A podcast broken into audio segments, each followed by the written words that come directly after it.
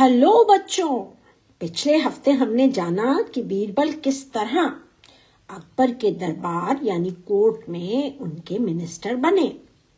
उनकी चतुराई, बुद्धिमानी और हाजिर जवाबी की एक और कहानी, मैं मीनाक्षी आओ सुने कहानी में आज आपको सुनाऊँगी। बच्चों, तैयार हो जाओ इस मज़ेदार किस्से को सुनने के लिए। तो बच्चों, क्योंकि दरबार में बीरबल को बहुत प्रशंसा मिलती थी, सब उनको प्रेज करते थे। अकबर भी उनकी बहुत तारीफ़ किया करते थे और समय समय पर उन्हें इनाम और उपहार दिया करते थे। इसलिए बाकी के मिनिस्टर्स जो थे, वो उनसे जेलस होते थे, उनसे जलते थे ईर्षा करते थे। वो हमेशा बीरबल को फंसाने, नीचा दिखाने या अपने रास्ते से हटाने की कोशिश करते रहते थे। ऐसे ही एक बार उन्होंने अकबर का जो नाई था, बारबर था, उसके साथ मिलकर बीरबल को मारने का एक प्लान बनाया। एक दिन जब अकबर का नाई उनके बाल काटने आया तो बाल काटते काटते वह बोला, हुजूर महाराज, कल रात को मैंने एक सपना देखा था, और सपने में मैंने आपके अब्बा यानी फादर और ग्रैंडफादर को देखा। अकबर ने पूछा, तुमने क्या देखा? जन्नत यानी हेवन में वो लोग ठीक से तो हैं? नाई ने कहा हाँ वैसे तो सब ठीक हैं, सिर्फ़ एक कमी है। वे कह रहे थे कि यहाँ कोई हँसी मज़ाक करने वाला नहीं है, इसलिए कुछ मज़ा नहीं आता, बोरियत सी रहती है। अकबर सोच में पड़ गए कि क्या किया जाए। तभी बड़ी चालाकी से वो नाई बोला महाराज बीरबल से अच्छा हँसी मज़ाक करने वाला और कौन हो सकता है? मेरे ख्याल से आपके अब्बा हुजूर की खुशी के लिए आपको इतना तो करना ही चाहिए।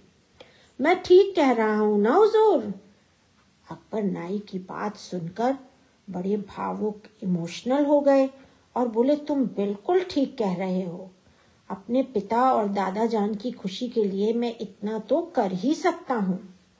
और बच्चों, अगले दिन दरबार कोर्ट में जब सभी मंत्री बैठे थे, अकबर ने बीरबल से कहा, बीरबल, मैं तुम्हें हमारे अब्बा और दादा जान की खुशी के लिए जन्नत भेजना चाहता हूँ। जितनी जल्दी हो सके तुम वहाँ जाने की तैयारी कर लो। बच्चों, बीरबल तो अकबर की ये बात सुनकर चौंक गए। बिना मरे हुए, भला कोई जन्नत कैसे जा सकता है? पर बच्चों जैसा आपको पता है, बीरबल बहुत समझदार थे। मामले की तह तक जाने के लिए और इस साजिश, इस कॉन्स्पिरेसी के पीछे कौन लोग हैं, ये सब जानने के लिए उन्होंने एक हफ़्ते का समय मांगा और अपने घर की तरफ़ चल दिए। बाकी के मंत्री मन ही मन बड़े खुश हो रहे थे। कि चलो बीरबल से छुटकारा मिलेगा। बीरबल ने अपना दिमाग लगाया और उन्होंने एक तरकीब निकाल ही ली। उन्होंने अपने घर के कंपाउंड में ही एक कब्र खुदवाई। कब्र, बच्चों मतलब ग्रेव, जिसमें बीरबल को सुलाया जाएगा। और उसी कब्र के एक कोने में उन्होंने एक सुरंग, यानी टनल खुदवाई, जो उनके घर के अंदर जाकर खुलती थी। कब्र से लेके उनके घर के अंदर तक। फिर एक हफ़्ते बाद वो दरबार में गए और अकबर से कहा कि मैं अब स्वर्ग जाने के लिए तैयार हूँ। लेकिन मेरी इच्छा है कि मुझे इसी तरह ज़िंदा कब्र में दफनाया जाए। और मैं कहीं और नहीं, बल्कि अपने घर के कंपाउंड में ही जन्नत यानी हेवन जाना चाहता हूँ। अकबर ने कहा, ठीक है बीरबल, तुम हमारे पिता और दादा को खुश करने जा रहे हो तो तुम्हारी आखिरी इच्छा ज़रूर पूरी की जाएगी। और बच्चों, एक डेट तय की गई कि इस दिन बीरबल जन्नत जाएँगे, हेवन जाएँगे। उनके जितने दुश्मन और एनिमीज थे, वो तो बहुत खुश हो रहे थे। और उस दिन का बेसब्री से इंतज़ार कर रहे थे कि जल्दी से वो दिन आए और बीरबल जो हैं, वो स्वर्ग चले जाएँ।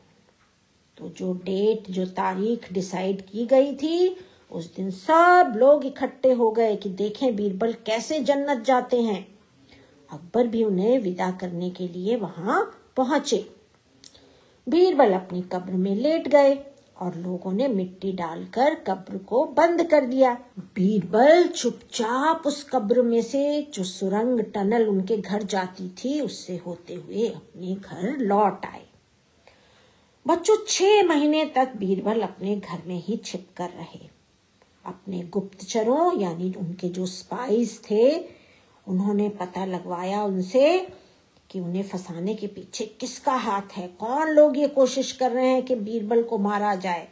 उन्होंने सोच लिया था कि जिन लोगों ने भी ये उन्हें मरवाने की कोशिश की है, उन्हें वे ज़रूर मज़ा चखाएँगे, उन्हें ज़रूर पकड़ेंगे। इस बीच छह महीने तक ना तो उन्होंने बाल कटवाए और ना ही दाढ़ी बनवाई। उनके बाल दाढ़ी खूब बढ़ गए थे। तो छह महीने बाद इसी तरह से बाल और दाढ़ी बढ़ाए हुए बीरबल अकबर के दरबार में उनके कोर्ट में पहुँचे। उन्हें देखकर दरबार में बैठे सभी लोग चौंक गए। बीरबल तो जन्नत चले गए थे। फिर वो यहाँ कैसे? एक बार जन्नत में जाकर भला कोई लौट सकता है?